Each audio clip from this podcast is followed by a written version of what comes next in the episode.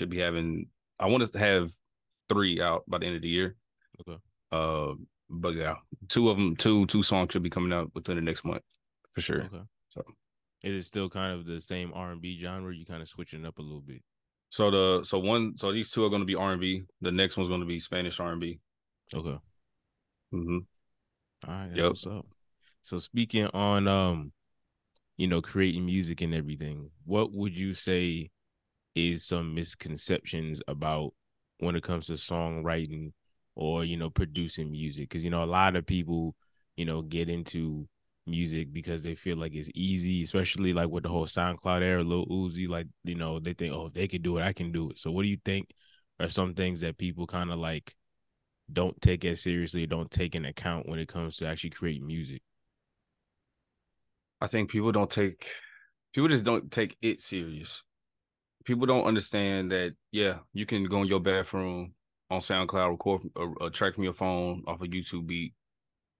But if you really want it, the biggest thing that I seen break people was when I was in college or whenever um, you know, with my friends and I'm and we had to present music, like Mhm. especially in, in, in class when we had to present songs, we was doing co-writes with random classmates chosen by the professor, and we had to to to to make a song in a week, and we come back that next Friday and we presented to the class. A lot of people couldn't take the criticism. Hmm.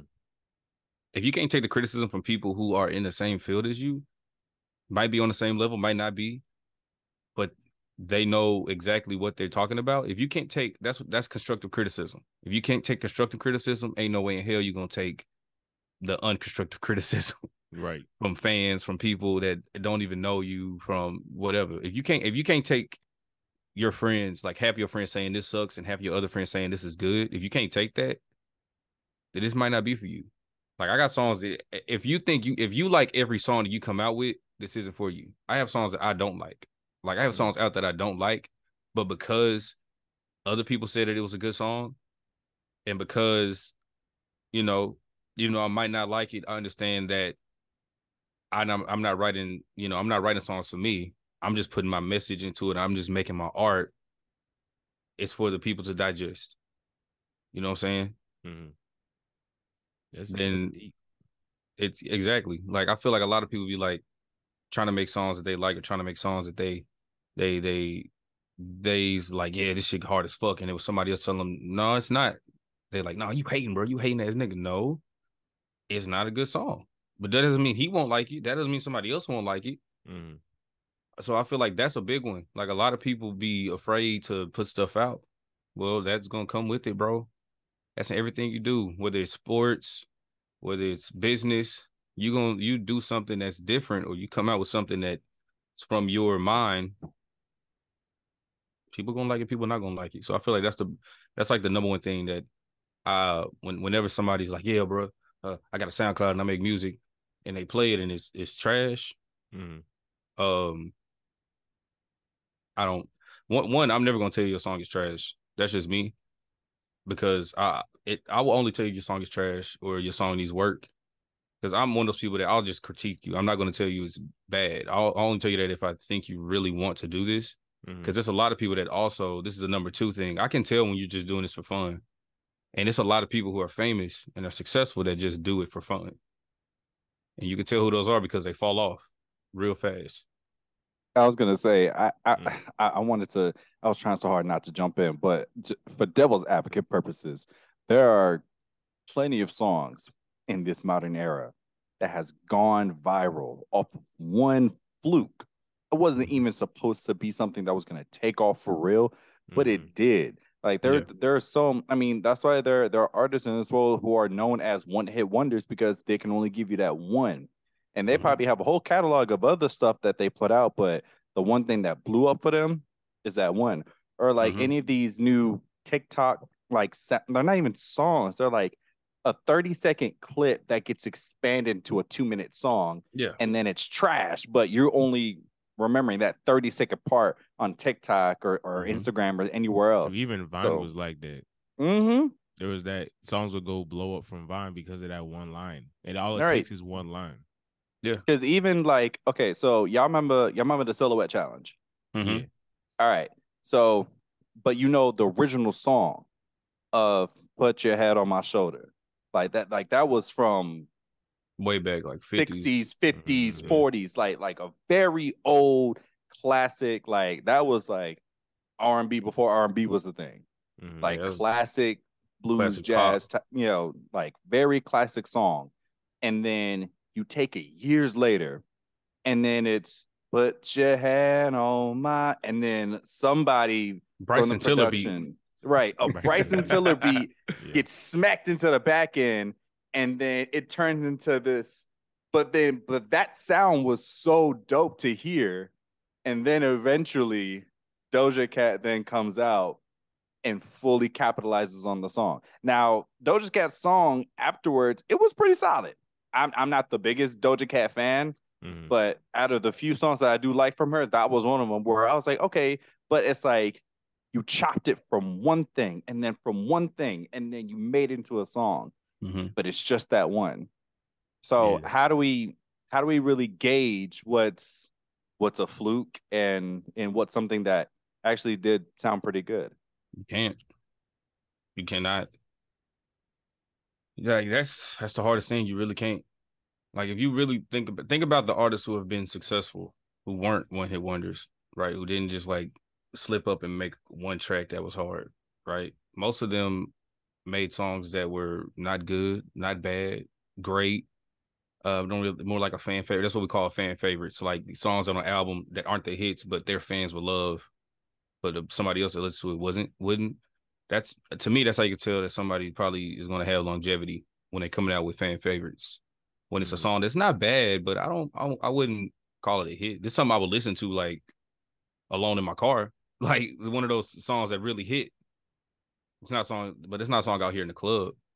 But when it comes to those one hit wonders, and they come out with a song that you hear everywhere, because one hit wonders do they they hit everywhere. People listen to them everywhere.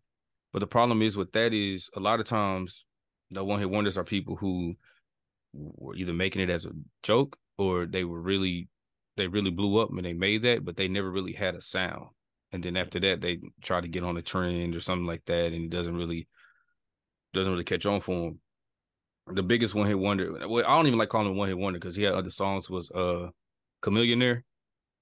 oh Okay. they see me rolling Yeah. i Mhm. only know him from riding From dirty that, but it's he's that a Houston, one song he's a Houston rap legend. But off of that one song, he has became an entrepreneur. Like dude has millions. He became a very effective businessman. So you also have those stories too. that sound turn and that- that sound bite is is yeah. See, iconic he, now he Yeah. invested in the ring doorbells um, Mhm. before it was even a thing. Exactly. Yeah. Like he's just become a savvy businessman. So that's a lot of I, I really respect those people though. Cause a lot you see a lot of one hit wonders who kind of just like fall to the wayside. You gotta you gotta when you get that money, you gotta capitalize on it like that moment. You gotta really like invest it, put it in stuff, make it work for you in that moment. So is soldier yeah. boy considered a one-hit wonder no. Mm. okay yeah, plenty good. of hits. I about to say, I, I just want to make sure because I, I have a whole catalog of Soldier. Yeah, like, Pretty Boy Vanilla Swag. But a lot of people Hammer, still they would, if you want to one-hit wonder. play one song, and then everybody's crank that Soldier Boy, but nobody else wants to play Kiss all me through the phone. Yeah, Kiss Me Through the Phone, Bird Nah. Walk, uh, Pretty Boy Swag, um, yeah, or even um, what's the what's the, the a newer one like Clap? She make it clap, clap, clap. Mhm. Like he he has songs, but I'm trying I'm trying to think like MC I guess Hammer. Yeah. that was a MC good one. Hammer, yeah. So Milli Vanilli is a good one, but see that one's a one that kind of it kind of exposed the industry, but it kept Yeah. going. Yeah. That's or another like Vanilla we get into Vanilla later. Ice, Ice Ice Mhm. Baby. Mhm. I don't know no Yeah. other songs from him. Yeah, because after that he kind of see, and that's another that's another one. That's another one. Back see now I feel like it's easier for artists to just make see like I'm making Spanish R and B right. Mhm. Mm. I feel like now it's easier for artists to cross genres, right? Back in the day, back when Vanilla Ice came out, bro, you was rapping, you was a rapper. Mhm. You know what I'm saying? If you try to get it, because he went from that to being a, a like a, a punk rock artist, and it just like everybody know knows him for Ice Ice Baby, but he started doing this other shit, and everybody was like, No. So I do want to go ahead and kind of go back to the constructive criticism part in the sense of like, mm-hmm. you know, you said a lot of people, you know, can't take the heat when Can't it take to, heat. to that. So what would you say is the difference between people hating and you know constructive criticism? Is it more the where that criticism is coming from, or how that person is being critiqued, and like you know how the person is actually analyzing the critique? Um. Okay. Because you just said something that also is some people are just like not tough skinned either. Mm-hmm. Because when you come out with art, like yes, it's an emotional, spiritual thing. This is like, if you make art, you have a superpower. We literally get stuff from our imagination that come from wherever. We don't even know where it comes from half the time, and we're able to put it in a tangible form, to where you can listen to it, you can see it, you can feel it. You know what I'm saying? You you know, and um, I feel like when it comes to some artists, they kind of get their emotions too attached to it, which is fine. Which is fine. You may just want to make art. You may not, you you might not be the person that wants to make that as your life as an income. You just want to make it, and that's that's that's cool. But if you want it to become like an art, your your way, your means of life, your legacy, you gonna have to take it. You gonna have to take them them them straight shots sometimes. And um, I feel like when it comes to criticism, the constructive criticism to me, the number like one of the main sources is people who are in the field or people who have been there. When we was getting criticized in class, we was getting criticized by a Grammy award winning professor. Mm-hmm. He would bring in like we have Prince's uh, one of Prince's closest friends and his guitarist in his in his band at at MTSU. He would come in and critique us. He was also my performance uh workshop teacher. Oh wow. So w- when when it comes to like getting critiqued, it's kind of like Michael Jordan telling Kobe what he did wrong on the play. Okay. In a way. You know what I'm saying? It's it's it's someone who's been there telling you what's going on. That's a good critique. Your closest friends. You, but I will gladly listen to that critique though. If I'm Kobe listening exactly. to criticism from Michael Jordan, yes, I will mm-hmm. take note of everything he says. But do you think exactly. that some people will try to like invalidate them? Yeah. Like, oh, what does nigga know? He don't know nothing. Exactly. He's a Grammy, he's a Grammy award winning artist. What you mean? But the I biggest... feel like that's the weight of you know their profession in the sense that I think that critique is like actually socially allowed. You know, that's mm-hmm. not considered hate because that person's hate. been in the shoes that you want to be in. So mm-hmm. coming from them, it's like okay, that makes sense to listen to what they got to say. It's a mental note. It's a notes. That's what it is. Whereas some random troll online is like, "Oh, this, this your ass," and not saying why his ass is. Different. Yeah, not as why, not as not why his ass. It's funny when I be seeing people talk about. uh You be hearing the people that's like, "I hate rap now because ain't no lyricists no more." I mean, dude, do you think kids nowadays want to listen to lyricists? Honestly, be oh, honest. I better say lyricists are just. I want to say that there are no more lyricists. I'll just say that lyricists are no longer the forefront of music. They're lyricists not the forefront. have now transitioned to from mainstream to underground. Underground indie. We talking about Freddie. Gibbs, Benny the Butcher, Griselda. Like we we listen to them. That's so crazy. It's that much. It's that fine of a line that early twenties to like up to the forties listen to those people. Whereas like like what 21 under listening to Sexyy Red now. I about to say I really I'm not I'm not out here listening to I'm not listening to to Lola Brooke or Coi Leray yeah. or Brent Faiyaz. I'm I'm not listening to those. I love Ice Spice by the way. I, I just love it. I don't like her music. I love it. I just have to say that every day. I forgot to say that today. Sorry. she she is she is she is a nice young lady. I'll, I'll be old, I'll be the old man and say she she is a she is quite she is you quite the young specimen. her, Alex. Please stop. I mean, hey, my back, ah, ah. it's, it's different. But, um, but um, I'd say that I'd say your close friends too. If you're an artist, this is how you can tell you're close because it's the whole it's the old tale. You know, somebody becomes successful and they have somebody stab them in their back, right? Well, that's your fault. DMX said it. For, DMX said it best. He was on uh Drink Champs. He said what do you say? He said, "Don't trust everybody to be themselves. Trust that you see them well. Like you can't trust them. You can't really trust somebody to to to be themselves because you really don't know who they are. But you got to trust yourself to. Whenever they slip up somewhere, you got to know.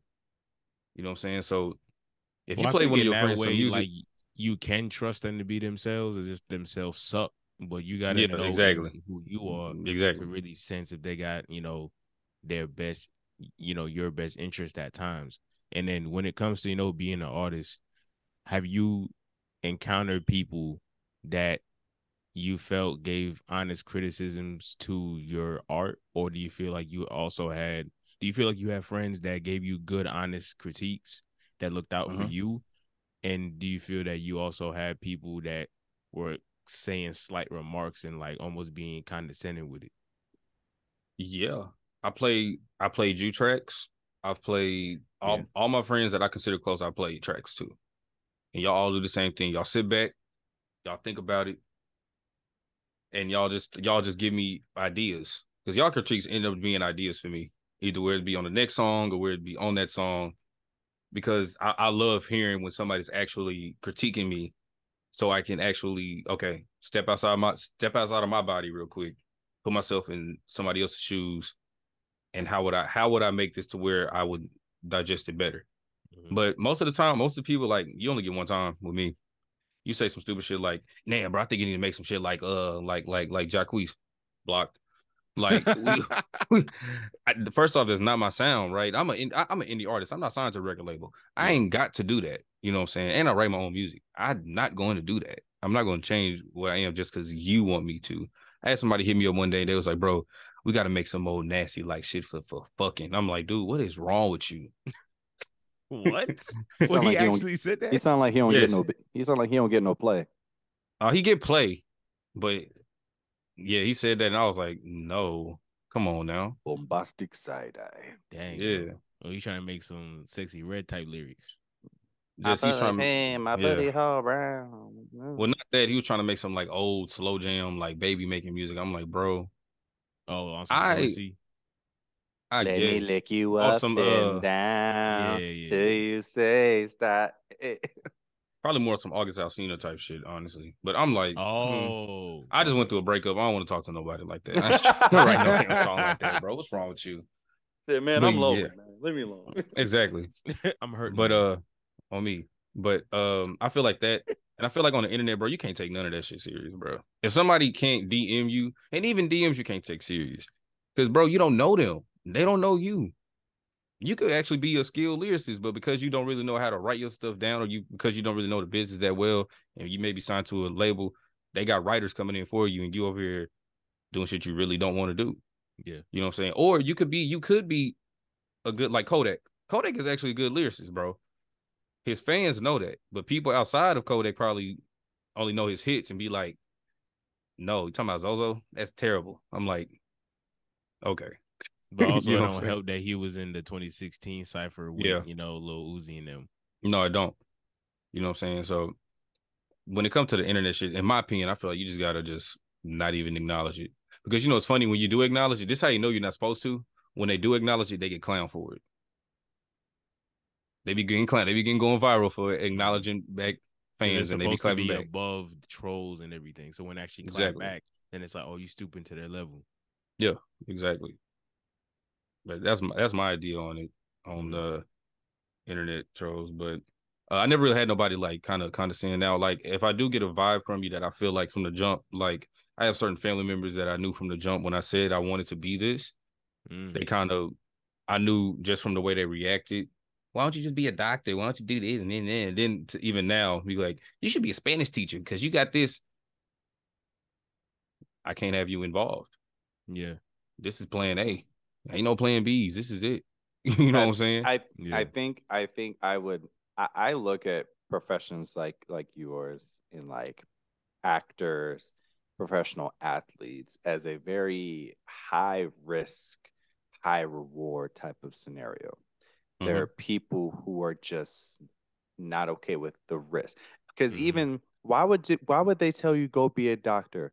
It takes like 12 years Mhm. to until you start your first day clocking in as a practicing board certified doctor why why would you tell him to go through years of school training and he has to pass to be a doctor just because you get the prestige and the certifications It's more of the security of the. Oh yeah, it's ahead. security. Yeah. Yeah, yeah, just just just that or taking the risk of being an artist. There are not that many people, but there are also plenty of people, and then you got to decipher who are the ones who are not trying to be on some one hit wonder, but who are actually trying to create genuine quality music.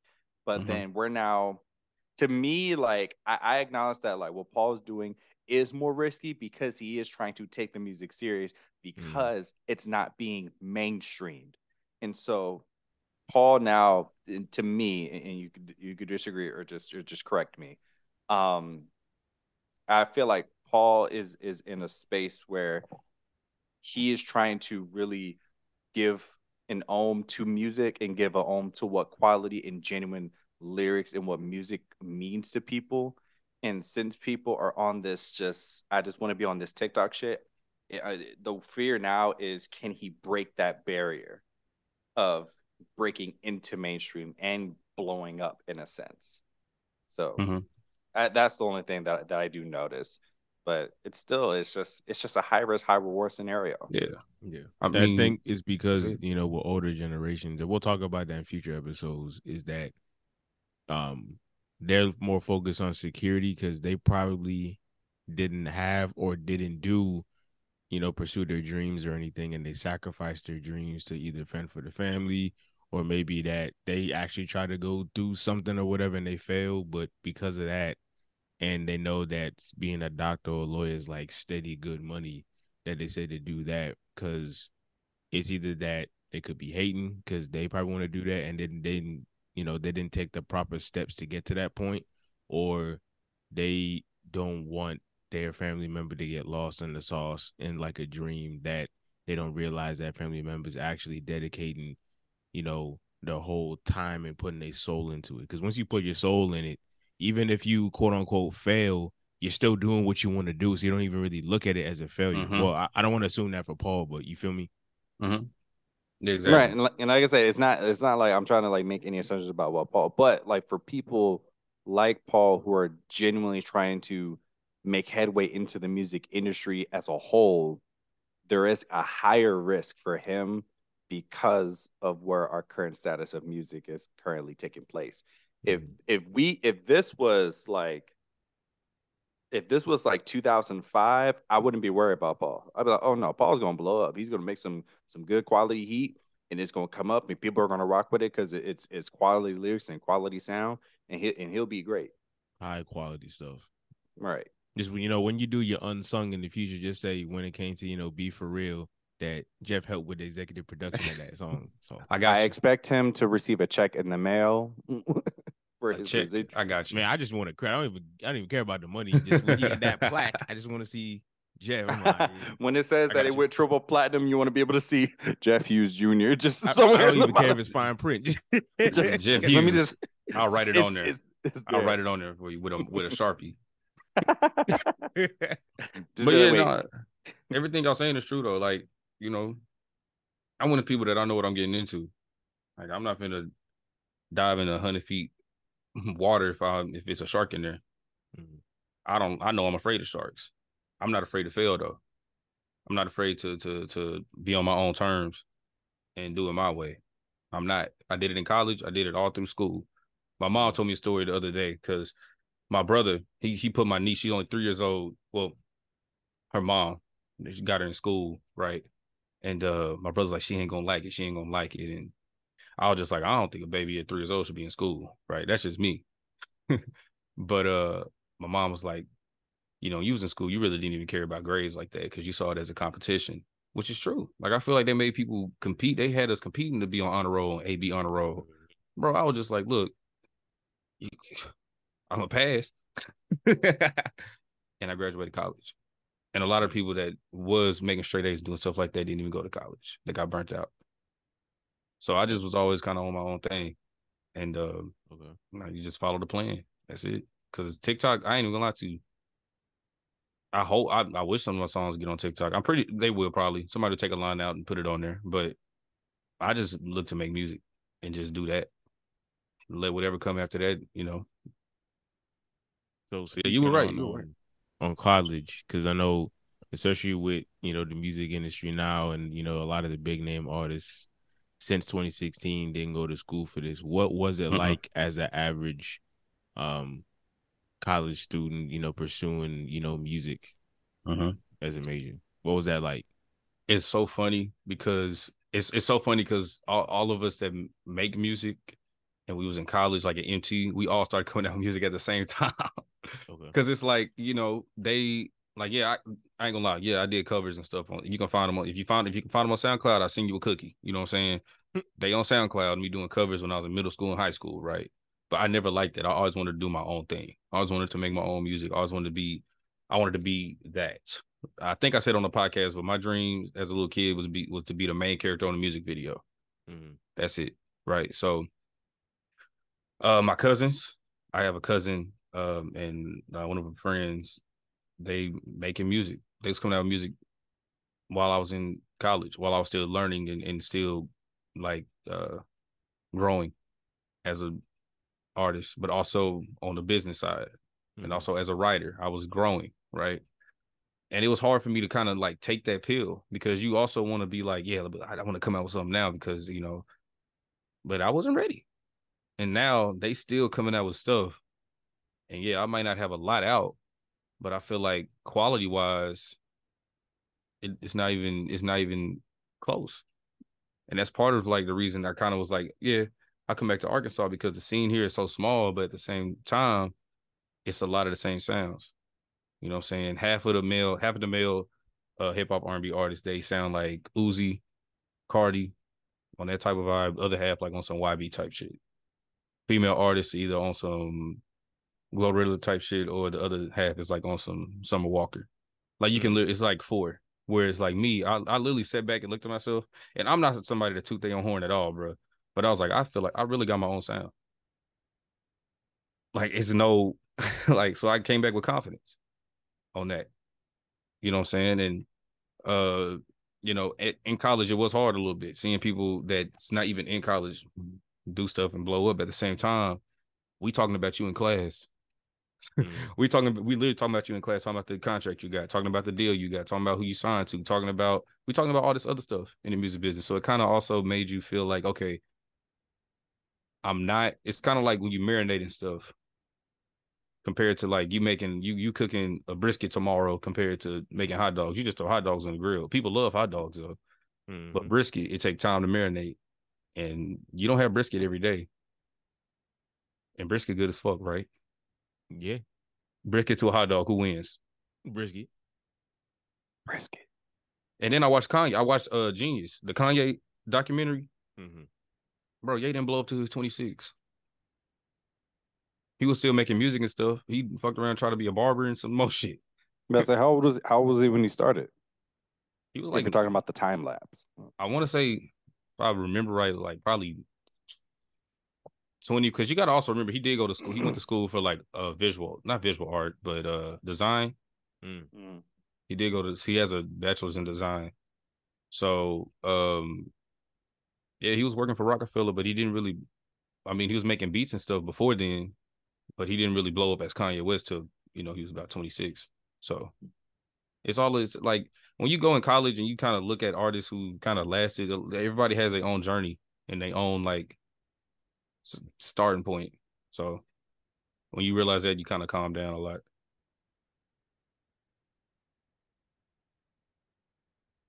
Respect.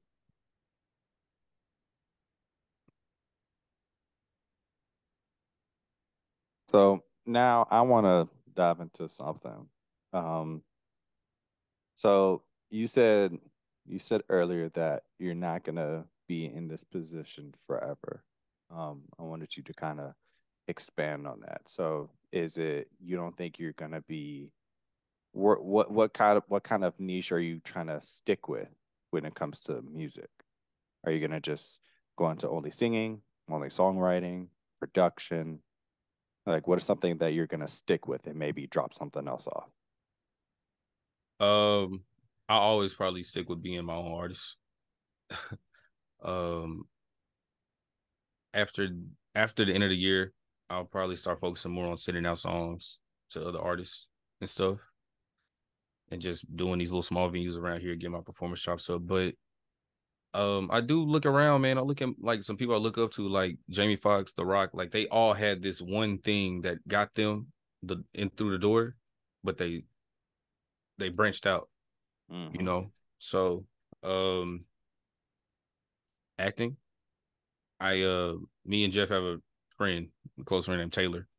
Mhm. Um, and me and Taylor talk all, talk all the time about videos and stuff because I I took TV class back in high school, so I know how to actually shoot videos. I know the lingo. I know all of it, angles, everything. So I wrote a whole script out for a music video. Like I I like writing. I've always been a writer, whether it be scripts, whether it be like stories. I've always been a writer. So um, maybe use music to become maybe an actor. I I do know I like um I love sports. I love sports. I love like talking about stuff. Maybe end up having my own like little podcast someday. But just using music as a branch. I don't have a timeline for it. Like we were talking off the air, but Mhm. I don't have a timeline for life. And also and, and when it comes to that, I don't have a timeline for it either. But when the time is right, then we can just branch out. Mhm. So That's good. you know, going on, you know, talking about having your own sound. Um, we all have influences, like you just said, Jamie Foxx and, and the rocker influences for you to be multifaceted, you know, not just stick in one thing. But when Mhm. it comes to creating a sound as an as a music artist, what is the best way to make sure that your influences don't overshadow what you truly sound like? How do you actually develop your own sound? I can't even tell you, bro. I literally last night. It's so crazy because I'm I'm still in the production side. I'm still like getting my way around. I literally made my first like my first preset chain last night, and I was happy as fuck. right. but um, like I I had figured out how to get my white the white noise and stuff out of the background of my my vocals and stuff. So crispier sounds should be coming. Like that's a goal of mine. I always have them sound quality wise better and better as time goes on. But when it comes to sound, I really realized I had my I, I really truly realized that I had my own unique sound when I started working on these songs that I'm planning on coming out with. I feel like for me it took time. It took, you know, gaining more influences. It took because I've always also been a history person. I love looking back at history on why things are like this, why things are the way they are. Um, it Like took some time. general or music history. History, like world history, music history. I love it. I love that stuff. I love trying to learn why things are the way they are. And um, yeah, I, I really I don't know, man. Like I, I just kind of just built off of my influences, but I, I feel like as time went on, if, if from Heat until when you hear these songs now, I was really kind of developing my own sound. Mhm. And I feel like now, if somebody were to ask me what is my sound, I could tell you on every track, whether it's R and B, whether it's Spanish R and B, you're gonna hear hip hop, you're gonna hear R and B, you're gonna hear some type of cute Afro Caribbean something in there, right? But R and B is gonna be the base of it. I was I was I had an idea. So you know how, um, you know how like a, a lot of people they'll do like a theme song off of this show, this movie, or this theme of something, and like a lot of artists they'll come out with a song based off of something that's happening in current history. Um, like even um, like even Lil Baby, Lil Baby made a song right after um like the protests of like George Floyd and stuff like that Mhm. and he came out with a song and it was and it was really tough. Like I still listen to that song. But have you thought about doing, I guess, quote unquote, theme musics for certain topics or certain events that you've seen? Only time I've actually wrote a song like that, but that was in my first songwriting class ever. Oh, we after the, after the the George Floyd murder. Um, it was actually my sophomore year. Hmm. It was was it 2020? It was 2020, but it wasn't. This was like spring. This was like spring semester 2020. This was before all that Oh, before COVID the lockdown. happened. Okay. Yeah. Mhm. So our first actual, our first, I got um uh paired up with my boy Bernard. Shout out to him out in Sweden or Norway. I'm sorry, Norway. Uh, he was an exchange student, and uh, we got in a room. We had our our our the the project was that we were supposed to co-write a song that was about some type of social issue going on. And at the time, and I still feel this way, you can't live without your phone. So I wrote a song that way. I wrote a song as the song went on, you you feel like I'm talking about a girl that you gotta leave alone. You gotta leave this girl alone. But at the end, you realize that I was talking about a phone the whole time. Mhm. So I That's have. funny. It's it, ju- it it did flow out, but um I don't know. Maybe when I'm probably a little bit more mature, I feel like now I'm, I'm just so I'm just so like, and, and everybody is in their own way at this point in age. You know, in your twenties, you kind of selfish. I kind of just look at myself a lot. I do feel like my songs kind of do relate to what's going on with the whole alpha male, sigma male, all that little, all that little shit going on between the two sexes, in a way. Um, but when it comes to something like big like that, uh, I don't know. I feel like I have to mature a little bit more. That's fair. That's honest. Yeah, that's fair. Yeah. So, um, what was I about to say? This man done lost his train of thought right in the middle of it. I saw you getting ready to ask something, and then your mind just went blank. Yeah, Tell me. Um, okay, so, um, going off of because I know we already talked about you know trying to create your own sound and everything. Do you think that people making music nowadays need to pretty much just learn the fundamentals of music? Like they need to like learn how to play instruments and learn you know chord progressions. You know, know your do re mi fa sol and stuff like like basically the fundamentals. And then if so, where do you go to get the fundamentals of music? Uh, hmm. I I want to say yeah. You look at a lot of people like Beyonce, like like I said before, Jamie Foxx, like people who have who grew up like singing in church or school. I sung in the school.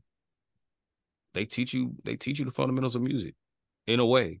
Whether it's orally, most of the time when they come from church, they're oral with it. Like they they literally know what's going on by hearing it. Me, I have to see it because of school. I have to see the notes. I have to see the. I had to see the notes. I had to see the the key signature was in and all this other stuff. Right. Like those when it's trained from the church or classically trained from the school. Um, I feel like those are the people that can probably f- f- figure out and develop their own sound in a way because we know how music works. We know the actual science of music, right? I hated science in class in school, but mu- music is a science, bro. and like, so I I I learned music theory, and it's the want to as well. I mean, I remember we had people who in school because I classically trained. I mean, I'm singing classical music all the time, right? Medieval chants to uh some Mozart to operatic style, just Mhm. to like older music. So real Uh, quick, um, because I took music theory also in high school. Mhm. Wasn't it like because even though we all call it classical, I think it was only like one section of that period that's Mhm. actually considered classical. I think before that with Bach, wasn't that like Baroque? Yeah, And then they went to classical right. with Wolfgang, and then Beethoven was like romantic or something like that. And then the one after that, I don't know. I- It was that like forgot. postmodern or contemporary, something like that. I forgot. Okay. but uh yeah, you're right. You're right. You're right. You're right. Uh we but I I sung some things from because it was before what was you said Baroque. It was before Baroque. Like I'm talking about medieval times. Like we was Mm. singing Gregorian type chants Oh wow. too.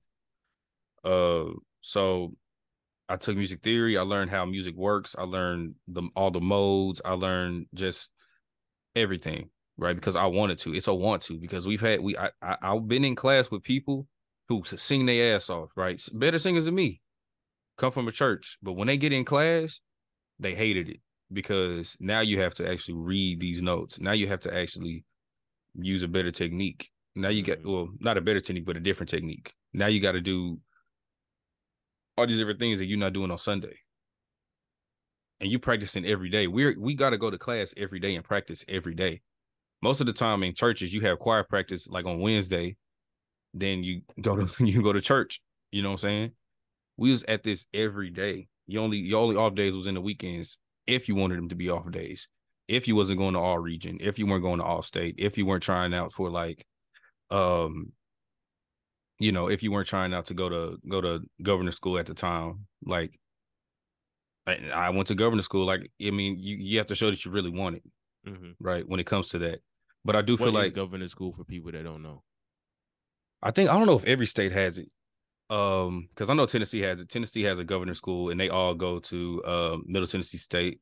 So what? So basically, what it is, um, a governor school is, um, yeah, boy state, girl state. That's like more political, whatever. Governor school is more like, um, it only takes like well in Arkansas at the time, it only took like 500 students from the whole state of Arkansas. 500 people going in from their 11th grade year to their 12th grade year uh, for six weeks, you will be living on a college campus. So basically, all of your summer, you living on a college campus.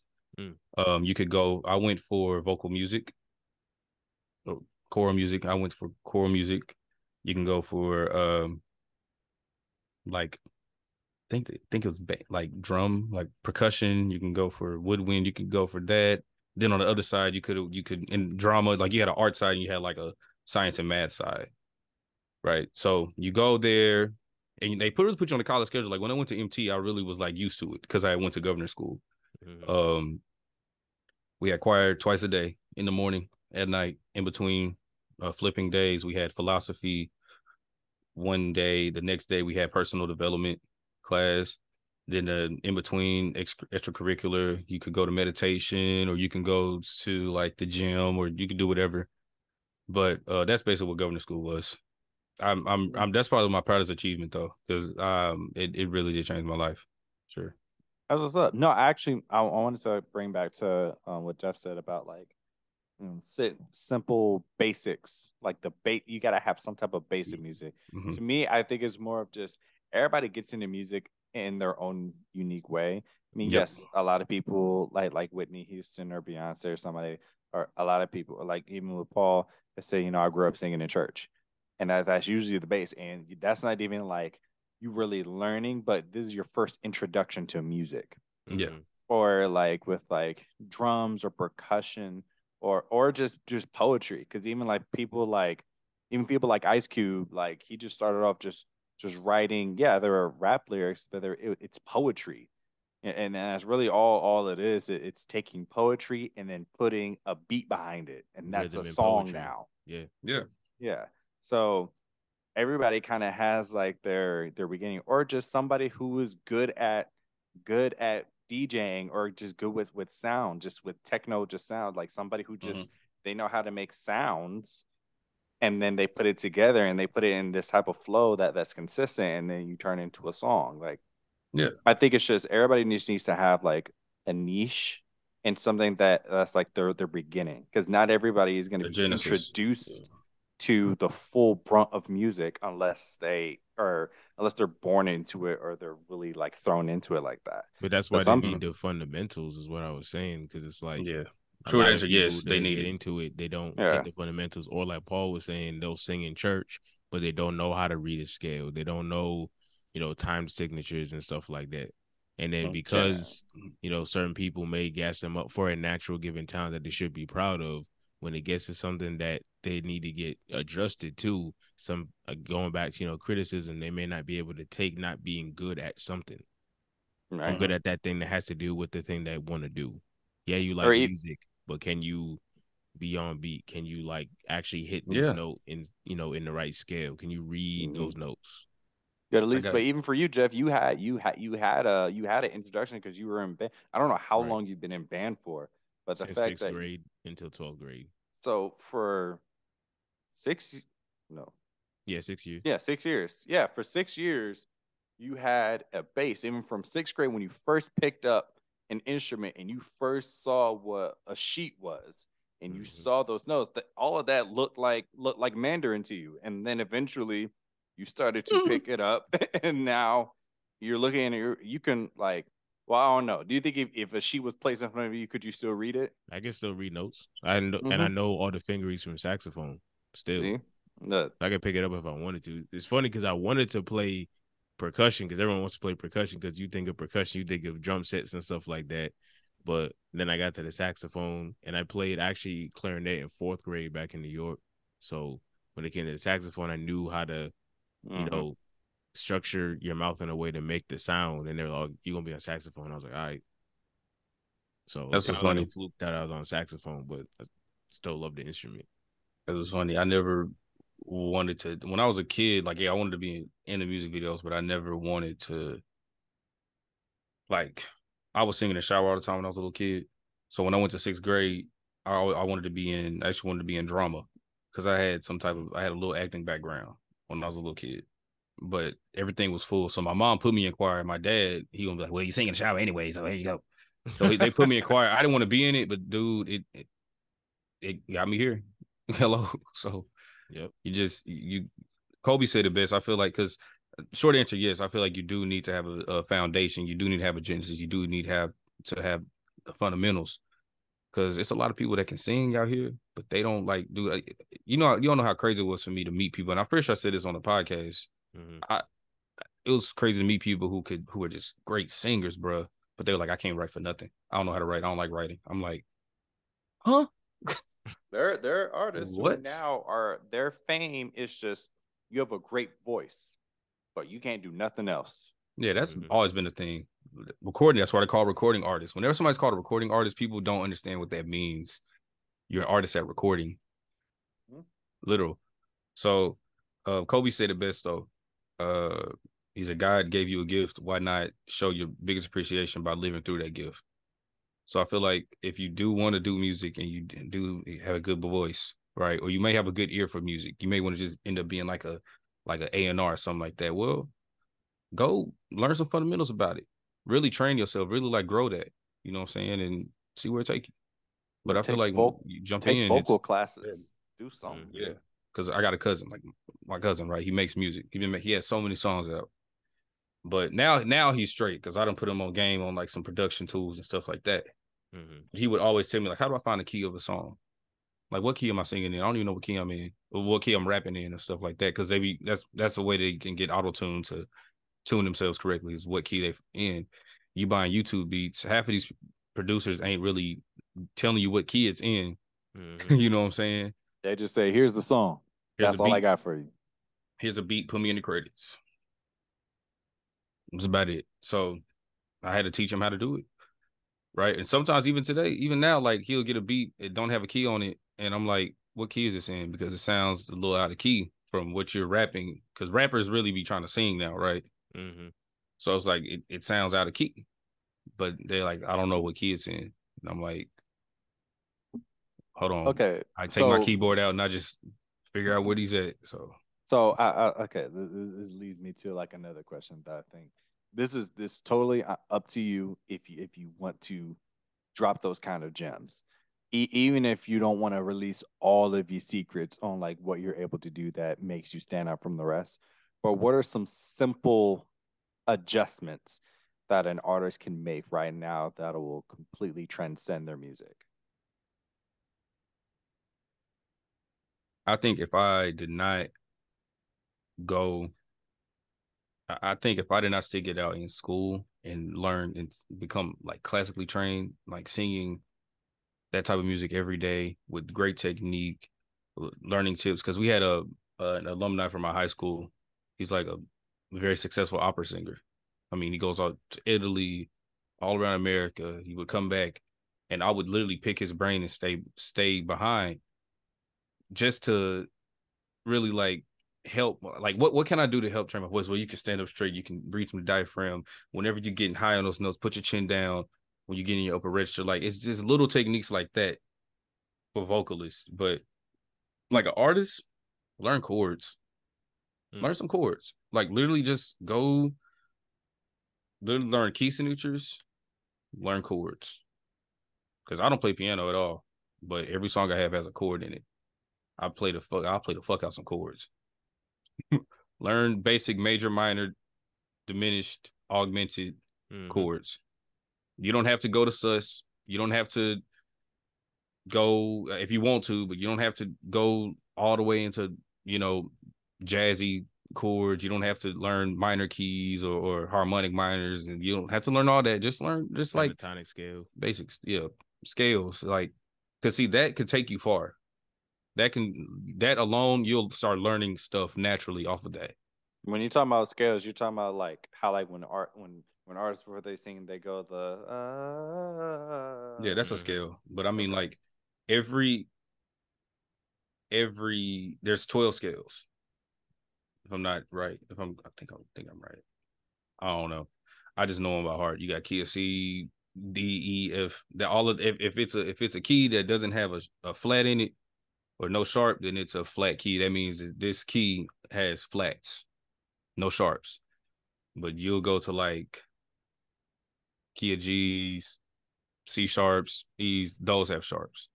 So basically what I'm saying is every song has its like I, I call keys like the uh like the uh the type, like the Mhm. brand. Every song has its own brand. Every song's in a different key. See, but that that that's even something something as so might be considered minuscule to others, but like that slight change already stand makes you stand out because you can identify musically. Because some hmm. people, when they say like, "What's the difference between this song and this song?" Oh, it's just you know I'll rap harder in this one, or I put more emphasis in this one. I just put like or bigger or better words in this one. Or it's like no, no, no, about the actual song itself what's the mm-hmm. difference between this and that and the fact that you're able to identify it musically from like there's a different key there's a different scale there's a different music structure to each song that in itself is like so yeah no but but that, that was that was a great gem that was a great gem for one. for any artist just And learn anything simple learn learn some chords learn scales and learn Learn business Learn some business. It don't, e- don't even have to be a lot. Because when I was in high school, I didn't know shit about the music business, but I knew that recording artists was getting not paid shit. Mm-hmm. So know some, know some, know some. let's say let's let's get into that let's get yeah, into that get, let's get into the mind. business aspect. What The what are those business gems that they dropped as far as Yeah. business goes? Well, I feel like everybody now, I mean, because we got so many podcasts with these like legends in the game now, they just dropping gems on them all the time. Everybody knows about recoup, recoupable contracts now. Everybody know about what that is. 360 What- what's that? deals. Recoup, so recoup basically means I pay you five dollars, you gotta give me five dollars back over a period of time. And you ain't gotta give me five dollars right now, but you give me five dollars over a period of time, and you know, um, let's say I give you five dollars to run this lemonade stand. Well, you're not gonna get profit until I get that five dollars back. Mm. That's recoupment. So these recording artists who blow up on SoundCloud don't really write like that. They're like, all right, we got you a writer. All right, we got you a producer that can make you this song, make you some songs. We're gonna put you in the booth. Here we go. We got a contract contract for you for like 58 million, some obscure, crazy ass amount. I ain't even gonna say 58 million, probably like two million. You're gonna sign it right away, but you're not reading the fine contract. You don't know what kind of contract this is. Now, as a recording artist, you really not gonna get I doubt lot you'll unless you're get unless you're like 2 million Drake or something. full. You'll Well, get it in I- full. I mean, taxes probably take out. You'll get it in full, but you're not. You can go a whole year without getting none of it back. Getting no getting no money back. You can just Oh. sit in the whole whole year, a whole time period without getting no money. So when you run out of money, you like, what happened? This song, I put coming out with records and all this, they ain't recoup. People don't realize how cheap songs are now. Yeah. because of streaming. It was different when you was buying albums. Albums was like five dollars a pop. Right. You sold a million albums, you might hey, you you might have recouped. You know what I'm saying? Streams are like, and I forgot. How, I, I really got to look it through my notes. I forgot how much, uh, how many streams equals one album. But a stream is like 0.091 cents. Point zero nine one cents. Point zero. a Not even a whole cent.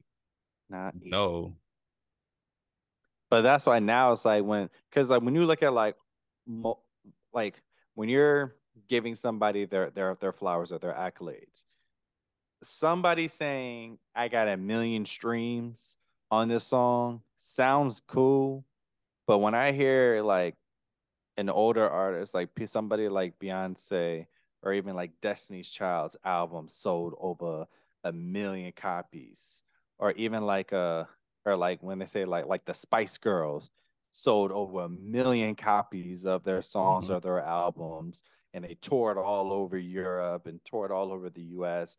That to me looked more lucrative because It people is. you saw the transaction happening in real Mhm. time of Yep. like when those big or like like Radio Shack or any of these other like music stores were so popular Mhm. and then when somebody's new album was coming out like you would see a line of like people getting ready and now everybody was going to buy that album and so that transaction alone was just like dang they made bread Mhm. but now when you're seeing like streams is like it's now that I told you that price, I yeah, told you now that you say the price i'm like it and it's not to say that that ain't nothing but it's like Oh, that price ain't nothing. You right about that. yeah like it's a the- it's an Instagram account called Broke Songwriter. They not lying. it's it's it's wow that that's that's ridiculous 0.091 cents Mhm. per stream Yep. and and what and what and what would they label the stream if you just play the first 10 seconds of it or if you listen the whole way through because there are sometimes when i listen to a new album for me and i might be very critical for me you have a minute to impress me and some people's songs I have mean, a minute like a stream. intro I mean, I feel like that would be you got that's something you got to ask like Apple Music, Spotify, and them and that shit. Right. I, I don't know because that, that's one thing i want to know what what are they because and then they, take percentages out too. Stream? right They also take percentages out because Spotify take out the most. Apple Music take out the list, but I think Apple Music and Spotify about on the same level now. The Spot Apple Music made some changes, yeah but as far as cost have per no stream, because I know like you showed me a list of like I think it was in, back in 2021 where Apple Music did pay a little bit more. Um, Yeah, I but, did like, show you that list. Spotify was was like at the bottom bottom. yeah, yeah, bottom. Um, that's so which basically that's like emphasis that's how ne- they get paid. Mhm. Yeah, but which is why now the emphasis is that you want to be on all of the streaming platforms to give yourself the most optimal chance of bringing in hmm money. Well, I Yeah. heard it was more about the um the album tours is where the artists really get the money. That isn't that like what eighty seven percent of their Dude, revenue. man, you know Taylor who getting the money? is cashing out right now off Beyonce tours. cashing out. Beyonce, Usher, Usher really Usher with his with know. his residency in Vegas. Oh my god, he Usher, I told my mama, much I good. said, I said, Usher doing something I've never seen before. Cause that's something that's like that old artists that are way out of their prime, like in their 60s, and they fans are in their 60s and old as fuck. They do residencies. Usher is living, he is killing it, bro, in a residency, bro. Come on. Yes, Resi- you get so much money. Man, the only I, I took to- touring and promoting so I could understand that side a little bit. I took that for a semester. Only people getting paid the label most of the now i- if you with a label and the label has you on tour you know what i'm saying 'Cause sometimes a label puts you put you on tour mm-hmm. because i've i've i've seen i've seen that before most of the time you at least getting 50% of the money as an artist from that one show But that's how that's how you have to do it now. Because even like you said, like even like like older artists, I I, I can imagine if if Earth, Wind, and Fire announced a residency in Vegas, I'm sure they would sell out because they're still catering to that demographic. Or Mhm. even if it's not, or even if Stevie Wonder held, if Stevie Wonder announced that he is holding a residency, i'll go shit would ca- I, yes, I would gladly go. So listen to that. If Stevie Wonder announced I have like a five, and I don't know how how it's laid out. I don't know if it's like per year or per performance. How do you set up a residency? Yeah, I want to say it's something- like how you set up. Um, I want to say because I, I I really want to say it's kind of kind of the same as how you set up a show. Because see, promoters have to go out. They got to find. They got to you know they see our artists is on a tour. They got to call the artists reps. Hey, you come here. You know we got. Um, you know you got to kind of like it's like recruiting in a way. You kind of got to get them to buy into the idea. because that's how tours are are set up. Then you can have shows that are terrible because you could promote can fuck around and say, look, we got uh you sell out of capacity, you know, they that's how that's how they really like base they like like like they payments and shit out is like off of off of uh projections. I'm if I'm not mistaken, off projections. Mhm. And sometimes they don't they don't hit they like they projection because basically projection is like setting that line of like okay once over this is profit and shit. Um, so I want to I want to say resident because it's in a hotel. So um, I want to say Usher probably living in that hotel. It has to be some type of deal to where he's living there. He ain't got to pay for nothing, but he's there giving the Mhm. hotel business because if people come to see Usher, Mm. most of them staying in that hotel.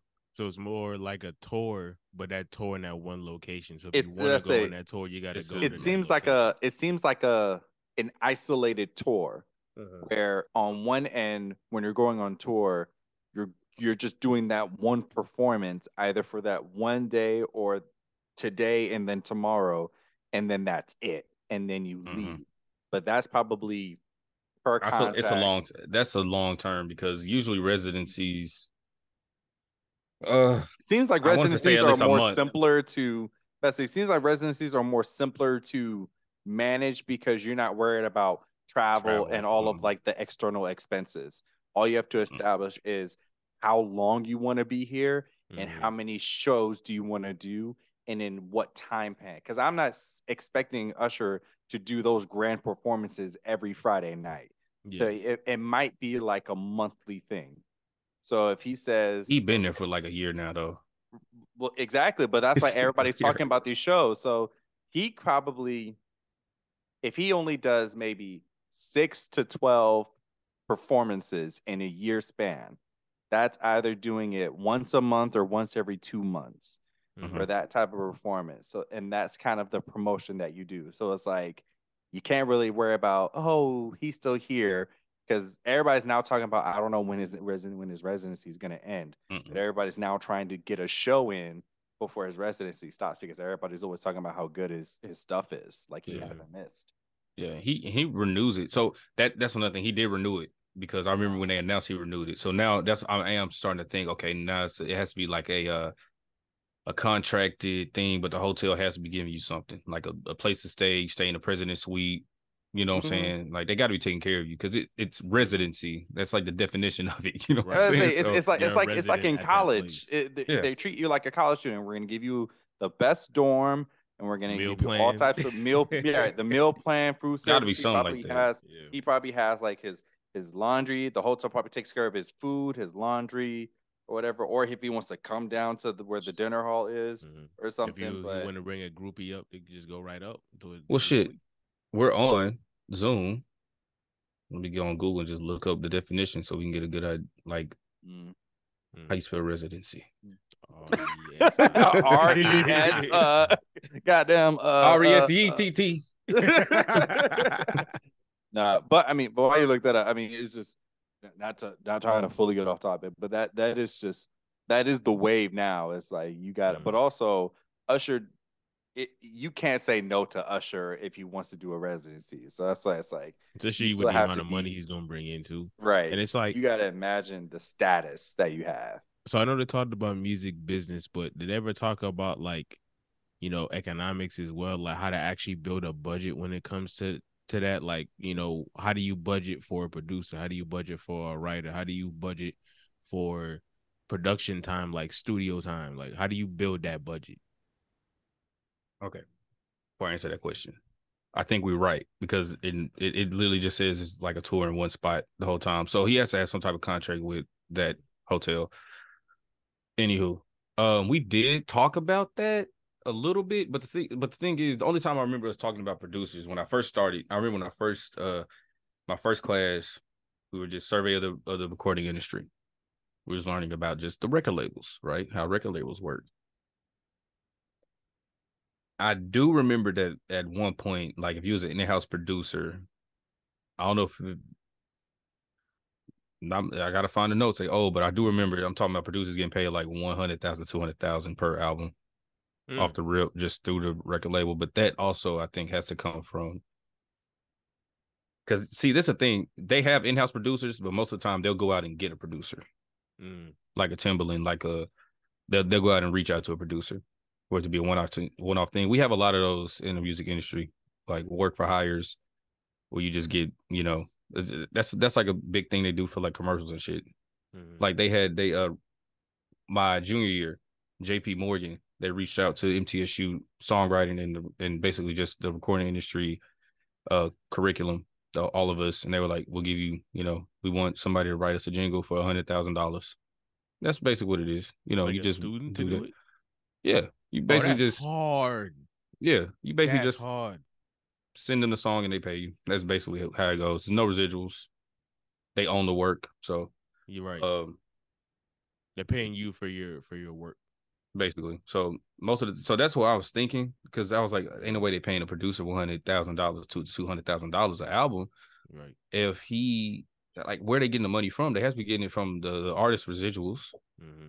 You know what I'm saying? Because that's what people don't also realize. See, I understood it at the beginning that it's a it's it's, it's a it's a not it's like an upside down pyramid in a way. You got your executives at the top and the people at the bottom, A and R. You got all these levels that have to get paid Mm-hmm. and you know your contract is the last one to start getting the recoupment. you know what I'm saying? So that's why like um So basically, your money getting Yeah. super taxed by the time it gets to you. it's getting spread around. Mhm. All these people have invested in you. So I see it as like an investment. I, I see like artists getting to a record deal as a high end investment, like a very high risk investment. Mhm. Unless you like Drake or something like that. Most of now we got like these record labels owned by former artists, so they kind of, you know, make it easier for them to get money for real. But producers, I don't know how. I really don't know how in-house producers get. I- Maybe it was that they get 100 to 200 the in-house producers. I really going to look through my notes, but I, I do know that they call in producers sometimes and they just like pay them off. Hmm.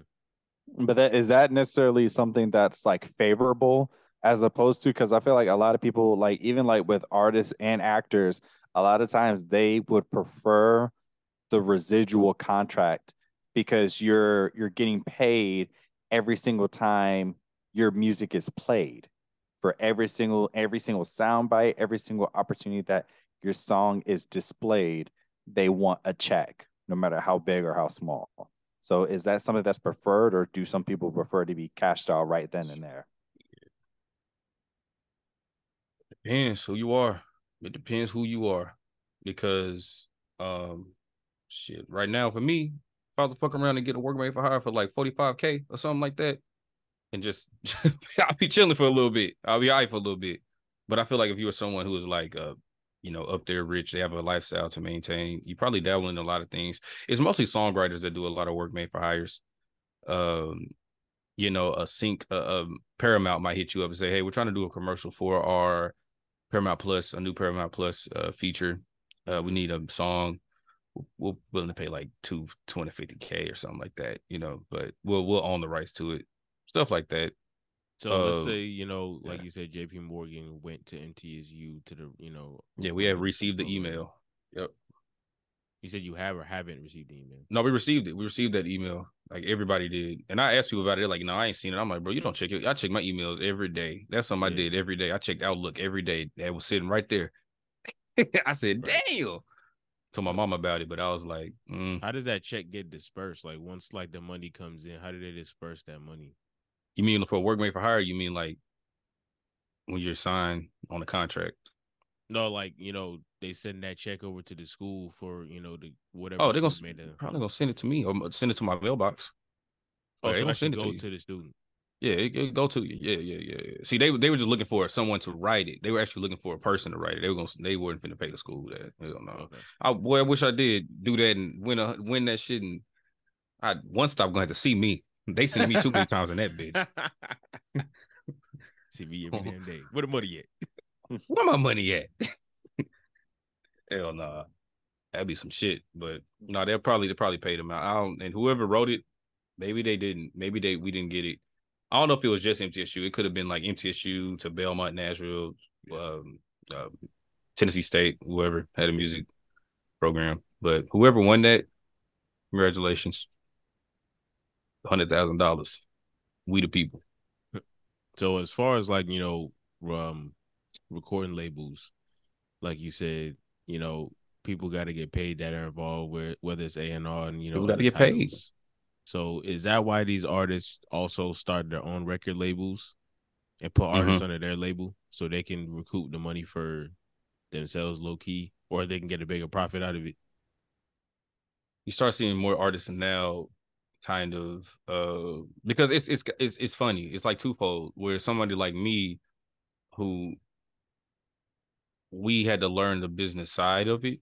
hmm We see it as just a business. We like, oh, that's how the business works. But you see it as some you someone who uh I can't even think of nobody right now who probably didn't know nothing about the business and then um got a check and didn't know just didn't know how it worked, and it just went bad, and now they saying that oh the business evil, the business bad. To us, it's just the business. That's how it works. I mean, because honestly, we just they just told us how it works. You know what I'm saying? Well, I, I'm pretty sure they probably run it different. Like I'm pretty sure they run it way different. Pretty sure the artist gets, um, you get your advance. That's what they call it in advance on your contract first, and then you probably get percentages with that advance while recouping. Um, so that's I'm, I'm that that could be how it works. I don't really know, but I, I do know that if you want to see some money, you got to recoup. You got to recoup. Better make that five million last, brother.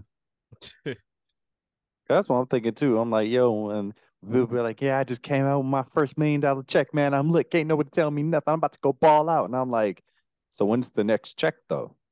Mm. Like eh, nobody ever thinks about when's the next check, when's the next direct deposit going to hit your account.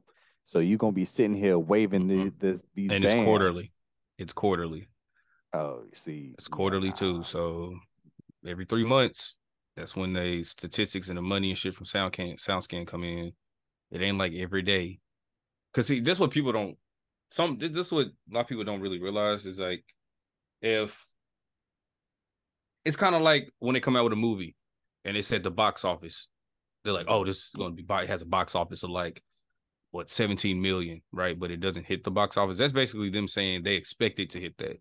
Mm-hmm. You you have that sometimes in music. Like think about when somebody hasn't come out with something yet, and they're like, oh, it already has this many albums, so or it has this, but it hasn't came out yet. But once it comes out, it don't and have. That's based off of the deadline of of holding it because I don't even know how long how long the box office goes for whenever a movie drops. Like I don't know if it's like they wait a month out or three months out or if it's quarterly yeah. for everybody. I don't know. And they and they just going off of what critics say too. Cause see, a lot of people don't realize this. Most of those a lot of the movie critic critiques come before the movie comes out to the general public. Yeah. Right. So that's how they also like get the box office. And it's kind of it's it's same in music industry. Like you have people listen to songs and they'll start hyping it up and doing this and doing that.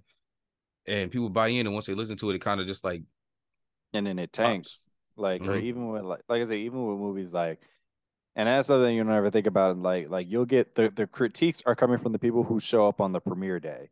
And premiere mm-hmm. days are always private and you never know private. who or how to even get there. Friends, so, family. Right. And so but that one that one critic that pulls up and he drops a review, that could easily like imagine like the person on Rotten Tomatoes that that like completely shits on a movie mm-hmm. right. and that could easily affect their box office like by millions of dollars off of their one yeah. word. Like that like that type of stuff is is ridiculous to me. Mm-hmm. But you still gotta watch it. So you really don't see that now in music. Mm-hmm. I think I think they saw that. I think we saw that more in the olden days when they were like, "Oh, we expect this." Luther Vandross came hypothetical. Luther ain't never mm-hmm. missed. Well, I'm just saying. Luther Van. This is the example, people. Luther Van Vandross. We got you coming down for this second album, man. We're expecting big things. Around two million copies sold on first day. Two million don't get sold on first day. Hope's got up. Or imagine his song sucked. Mm-hmm. Yeah, yeah, something and, like that. Like imagine, like, but that's like something like wow, like or imagine mm-hmm. like or any other like legendary artist if like Stevie Wonder said, I got some new music that I want everybody to listen to, and everybody because of his name and his likeness, everybody's gonna pull up for it. And mm-hmm. now that first day, everybody streams it, but then they're like, "This song sucks," oh, and then it completely tanks the mm-hmm. tanks the expectations. Yeah, and most of the time, the expectations also like um I know I know this is exactly how to get the box office in movies too. How much did it cost for production? Because they also throw their production costs in there too. We had to fly y'all to Maui. We had to fly y'all over here to Canada. Y'all did a shooting scene in Britain. James Bond was tickling the dolphin in Miami. That costs a lot of money. we gonna throw that into the box office too. Well, because even because even with like those uh, those big action movies, like that their Ooh. expectation is to cash out on the box office. Like because they spend so Fast, much on that. Fast X has so many graphics and and stunt doubles and explosion this and destroyed cars and stuff or even with mission impossible uh, um with um there was one scene that tom cruise did where he had to ride a motorcycle off the side of a cliff mm-hmm. and apparently in reality he did that he, they said they did that he he did that at least 10 times yeah he does he does all his stunts which is insane to me right and i'm like that's each motorcycle that you're building to purposely be destroyed. Yep. because you're supposed to ride it off the cliff and you're supposed to see the explosion go at the bottom. So I'm like, you're just you're you're making all these bikes knowing that they're going to get shredded in in two seconds, and so that type of stuff. And so when you're saying like, yeah, all these expenses, You have to now you're project Same for artists. costs. Same for artists. We brought in Pharrell for you. We brought in Timbaland for you. We brought in all these people for you. mhm, Ne-Yo's gonna help you write this song, or or people are gonna We got all these features for you. You right. you know I know you heard DaBaby say he charged like two million for a feature or some shit. Mhm. Oh, That's what that's why I was just like like when they when they were talking about like or even when Beyonce one of her lyrics she was like if they want to feature me they're gonna have to sign a non-disclosure and I was like what you mean a non-disclosure of, What you of gonna be two doing? million dollar fee but even See, because we just giving when, Jeff, we giving more, we giving Jeff more damn more uh, gasoline for his I mean, fire. Later on, when we talk about conspiracies, he gonna wait. What was we doing in the, in the? Uh, Why you in what was the in- NDA? in- Let's look it up. What you gonna be What- what's the contract say? No, but even with like um how because I don't know if you guys saw the uh, the BET awards when um when Busta Rhymes got uh like a lifestyle achievement award or something. you he got gave the a lifetime speech. achievement. And Mhm. so when he was talking about how, and I didn't even realize this, but the fact that he took the ohm and said like I pioneered the the the value of the feature. Because if you think about it, Busta Rhymes, he's more known for being a feature artist than him being artist on his own stuff. But he's collabed with everybody. And then mm-hmm. when he said that how he would come in and be in the room full of a whole bunch of random people, spit a couple bars, and then leave. And then he'll and then he said like I would leave, and a couple weeks later I send him an invoice. And then they was like, "What's this for?" Yep. And it was like, "That's For the feature. that- that's for the bread. That's for the bars that I just spit." And so he would charge like people like you know back then, Mhm. you know, five grand here, ten grand here, fifteen grand here, and as long as he kept doing that, that was his that was his That's claim. That was his way to in. fame. Mhm. Right. But at that moment, it's like you can do, you can be a feature artist on 10 different songs from 10 different people. I'm gonna charge you, you, you, all Yep. y'all getting a bill for me afterwards I'm done. And by Mhm. that time, you have matched what a Yeah. artist with his own music is making. And so So Yeah. even then, you got to think about like the whole process because you know, as we were talking about this, and especially like Usher's residency, like you got to you know get the producers, get the writers, get the recording artists, you know, curate together this album. You know, session players. right? Put it out, Mhm. have Backup people listen to it, and then once it gets you know garners them you know much attention and the money to you know go ahead and you know pay off all like the production costs and everything, and you know you succeed in your budget, and you start planning the whole tour. So I got to go ahead and set up a venue for the tour or the different spots, and probably what they I'm not sure because like I said I didn't go to school for this, but you know they're probably looking at you know and I guess it's beneficial for you know like Spotify or these other platforms that show you geographically where your music's played the most, so you can choose where you're gonna do that tour at, so you can actually go to where your listeners actually are. Brent Faiyaz did that. That's something that he. That's what he did when he like. I don't know how old he, he is now, but he was 22. He was he came out with songs and the spot at the end of the year on Spotify. Even now, if you go to your Spotify artist account, you can see geographically where people listen to your music. Mhm. So he would he did a little tour and he went to these places that people was at and he was performing for them. Like that was smart as fuck. that was so smart, bro. But yeah, he did that. So yeah, I mean, you figure out. I mean, I use that for promoting too. Like I figure out where I where I'm uh, getting at, um, and I'll get on Instagram, and you can choose where you want your stuff to be promoted at. Whether it could be random, or you can choose specific states or specific cities. Mhm. I'll be doing the same thing. So, got to. Like if if you really if you it, because now we're in the age in where everybody's in front of their phone, so the best way for you to get attention is to promote yourself Mhm. on Instagram, Facebook, wherever everybody is. You got to promote yourself. It, it takes money, but you have to. So I'm about to say, any before we eventually wrap this up to a close, like any other things because since because since we filmed our our episode when you came by, like, are there any more tactics or traits that you've picked up along the way within your music? Like, like how has your sound grown over this time period? Mhm.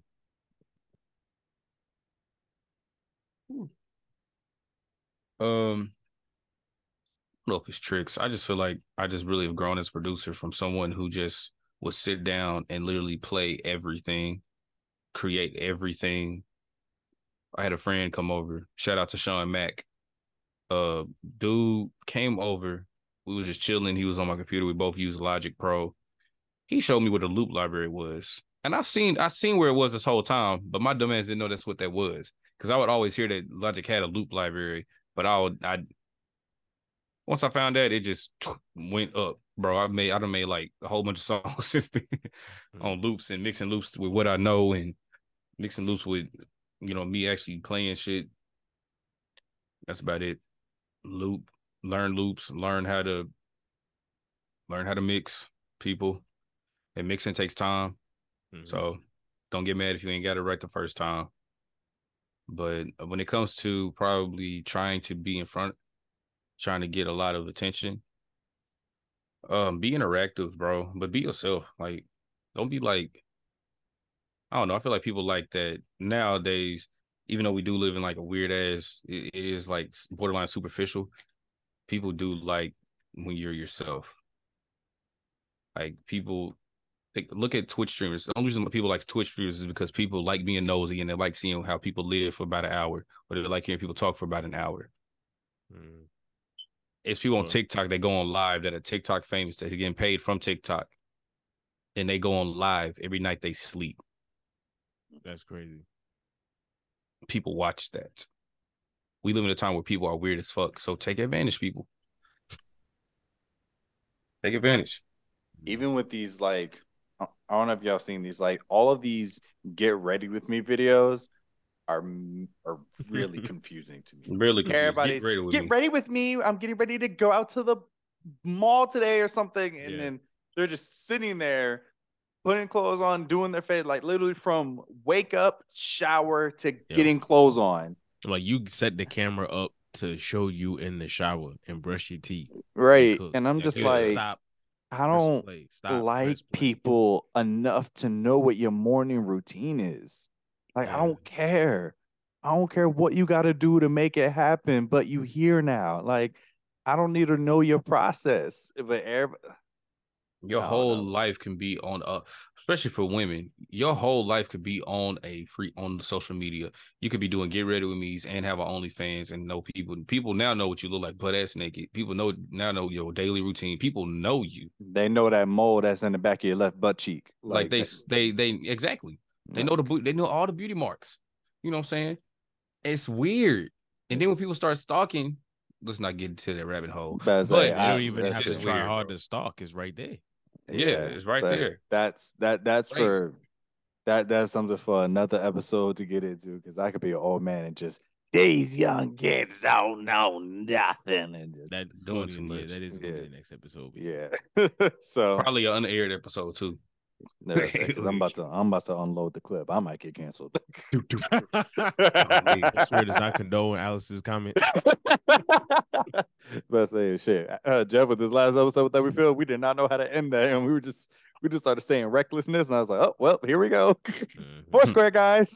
Hey guys, this is Four Square, and we want to apologize for any, any I feelings we hurt. to the whatever community that I Insensitive, offended. indecent. It's like everybody has the same has the same apology. My comments were insensitive, they were indecent, and they hurt people. That's not my objective. I want to be better people. to the society. I, I would like to move forward as I be an ally and be a positive member of my community.